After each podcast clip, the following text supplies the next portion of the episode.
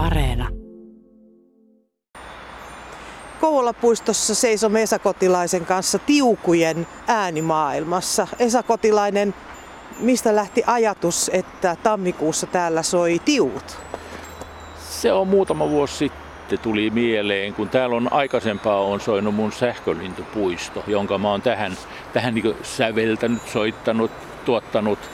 Ja tota, sitten sen jälkeen muutaman vuoden oli tämä sähkölintujuttu, mä sitten vaihtelu, että voisi tehdäkin pakkasilmoille tai no joulukuuksi, niin tällaisen tiukumeiningin, vähän niin kuin, vähän niin kuin kristalle ja hangella, se, sellainen meininki, että tämä on sellainen harva tavallaan niin ympäristöääneen sitoutuvaa äänitaidetta, sanotaan nyt näin. Ja sitten on tota, täällä on sitten maaliskuussa on sitten Luolamiehen uni, joka on enemmän bysanttilainen, tällainen kellomaailma, lähestyy elektronimusiikkia enemmänkin. Se on tehty alun perin tuonne väestösuojassa olevaan näyttelyyn niin taustamusiikiksi. Ja, ja semmoinen, että se on niin kolmena eri kuukautena on eri, eri äänimaailma ja lisääkin tulee, jos on tarvetta. Mistä tämä tiuku-idea lähti ja miten tämä äänimaailma syntyy? Onko Esa Kotilainen kotistudiossaan niin, niin soitellut tiukuja? Kyllä niitäkin ja osa on sähköisiä ja osa on Mä oon Helsingin jostain jonkun divarin vintiltä on valinnut sepäntakomia sellaisia kelloja. Mulla on aika monta kymmentä kappaletta niitä. Ne on, ne on tota, kaikki soivat. Mä ostin siellä on narussa, jota mä oon käyttänyt jossain Hiidevuoren laillakin, kun on ollut jotain rumpujuttuja, niin siellä on ollut näitä samoja sepäntakomia kelloja, pieniä. Ja sitten on kaikki pieniä tiukuja, chimeseja ja todellakin sorvattuja pieniä tiukuja, mitä mä oon käyttänyt. Mutta kaikkein korkeimmat äänet on melkein sähköisesti tuotettu. Et siinä on niin akustista ääntä ja sähköistä ääntä. Eli syntikoilla pystyy tekemään yli kuulorajan ja alle kuulorajan olevia ääniä ja myöskin kuulorajalla olevia ääniä ja siinä välissä. Monihan sanoo, ettei kuule enää korkeita ääniä. Nyt mäkään en tiedä, että kuulenko mä kaikkea mitä täällä on. En minäkään kuule enää. Mutta onneksi tämä on tehty silloin, kun mä vielä kuulin. Ei, kun se on nyt, kun on 75-vuotias, niin on jo 10 kiloa vielä kuuluu. Ja se on turvallinen sillä tavalla, että yli 10 kilon äänissä, siellä ei ole paljon enää informaatiota, niin kuin itse musiikissa. Kaikki musiikki on oikeastaan siellä viiden kilon alapuolella. Sanotaan niin, että kun 10 kiloa vielä kuulee, niin kuulee musiikista melkein kaikki. Eli totta kai se vaimenee sitten sinne iän myötä. Ihminen haperoituu ja köntystyy. Niin kyllä äänetkin vaimenee, korkeat äänet vaimenee, että tärrykalvo ei enää niin herkästi liiku kaikkien, kaikkien äänien mukana. Että täällä on liikenteen meteli, joka tota, sulkee pois kaikkien hiljaisemmat äänet. Ja tämähän on niin yöllä, aamuyöllä taas kaikkien parhaimmillaan, mutta nyt se on hiljaa. Se, että se on keskiyöstä aamu kuuteen on niin kuin, tota, vaimennettu, että ei pyöri No tämä pyörii noin semmoisen, sanoit 50 minuutin luupilla. Onko tässä joku punainen lanka? Jos mä keskityn ja, ja kuuntelen se 50 minuuttia, niin, niin mitä mun pitäisi kuulla? Tiukuja. Joo, ei ole, tässä ei ole mitään punaista lankaa. Tämä on vaan feelingillä tehty. Se lintumaailma, mikä on tämä sähkölintupuisto, niin siinä on dramaturgiaa ja siellä on, siellä on esimerkiksi ne linnut, mä oon nimennytkin, siellä on tarinankertoja ja siellä on kaikki kommentaattoreita ja kaikkia tällaisia. Ja siellä on, siellä on myöskin 20 minuutin päästä tulee siinä yöllinen jakso, joka on 10 minuutin luokkaa. Ja molemmissa stereoraidoissa sitten niin se on myös, mutta sitten se sekoittuu, kun se, ne, toinen on muistaakseni 55 minuuttia pitkä, toinen on 53 jotakin. Sen jälkeen se sekoittuu, kun ne luuppina menee se on tarkoitus, että se elää koko ajan, niin tekee omaa maailmaa. Että siinä jos alkaa hakemaan punaista lankaa, niin saa odottaa tosi pitkään sitten. Mm. Ja se luolamiehen uni, niin siinäkin on dramaturgiaa, mutta se vaan on oikeastaan, äänet johtaa aina toiseen ääneen sillä tavalla, että minäkään en muista enää sitä, miten se dramaturgia menee. Mitä sä toivoisit, että ihmiset aistii, kun ne kulkee täällä puistossa ja kuulee nämä sun tiuvut? Toivoisin, että ne kiinnittää huomiota myös puihin, eikä vaan tähän polkuun ja hiekotettuun väylään, mikä tässä on. Tässä on tällainen risteyspaikka, mikä on niin paras tässä, tässä puistossa. Ja myöskin se, että kesällä havaitsisi tämän puiston, että ai silloin talvella täällä oli ääni, että tämä on hieno puisto. Ja, ja sitten näin pikku, pikkujässiköille, että kun on kaikenlaista esikoulua sun muuta, niin tänne vaan kuuntelemaan ja ottamaan muistia ja sitten menemään sisätiloihin piirtämään, mitä ne näkee.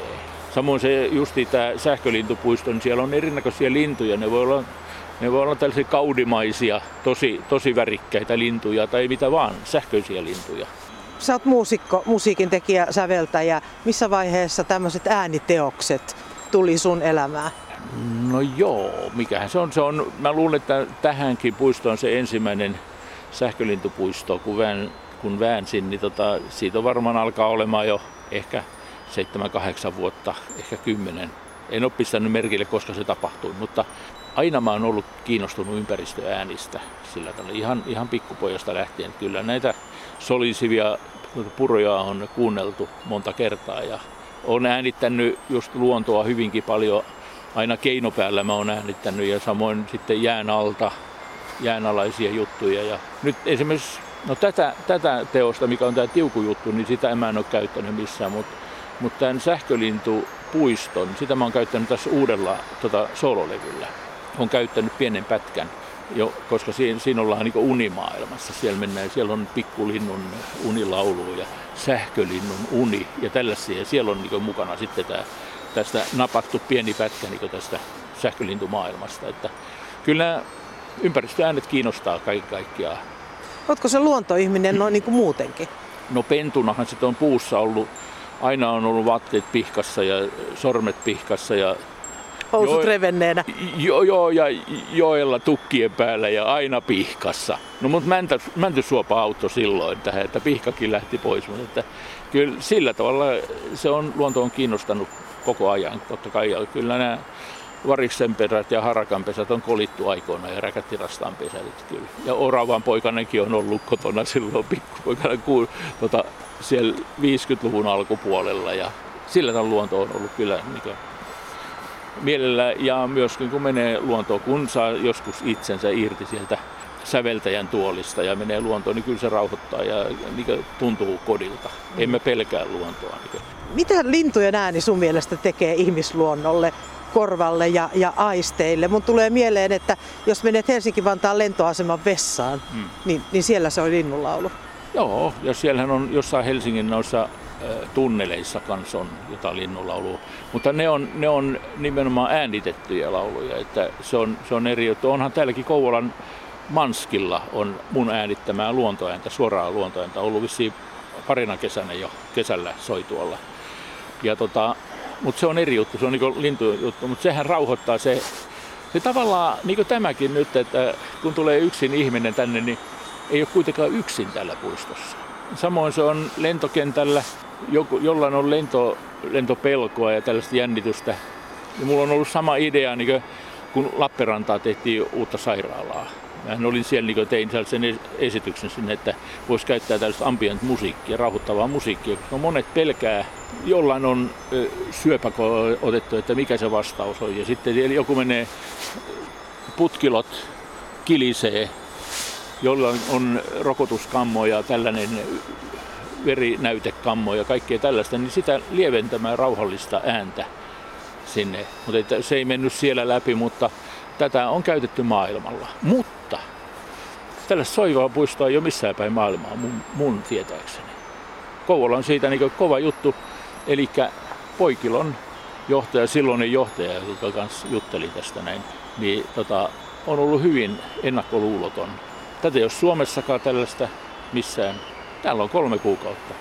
Millaista palautetta sä Esa Kotilainen olet saanut näistä ääniteoksista? Yleensä hyvää palautetta. Siellä joskus on tullut, että joo, että joku koira on pelästynyt, kun on ulkoiluttamassa täällä, mutta koirakin, mä oon nähnyt kerran yöllä, kun on tullut ihminen tuosta tullut koiran kanssa ja se on heti pysähtynyt, että mitä tapahtuu. Sitten kun se toteaa, että se ei ole vaarallista, niin se menee ihan normaalisti. Että se on se ensi reaktio vaan, että ei, vaikka tämä on osa äänistä menee koirille todellakin, ne on sen verran korkeita, että menee yli 20 kiloa varmaan menee osa näistä yläääneksistä, niin koirat kuulee ne hyvin ja kissat kuulee, mutta tota, ei ne kun huomaa, että se ei ole vaarallista. Ei se ole myöskään ihmiselle vaarallista. Se on vaan, että ihminen ei ole tottunut ja saattaa pelästyä että mistä tulee, kun ei tiedä, että mistä on kysymys. Ja sen takia on hyvä, että informoidaan.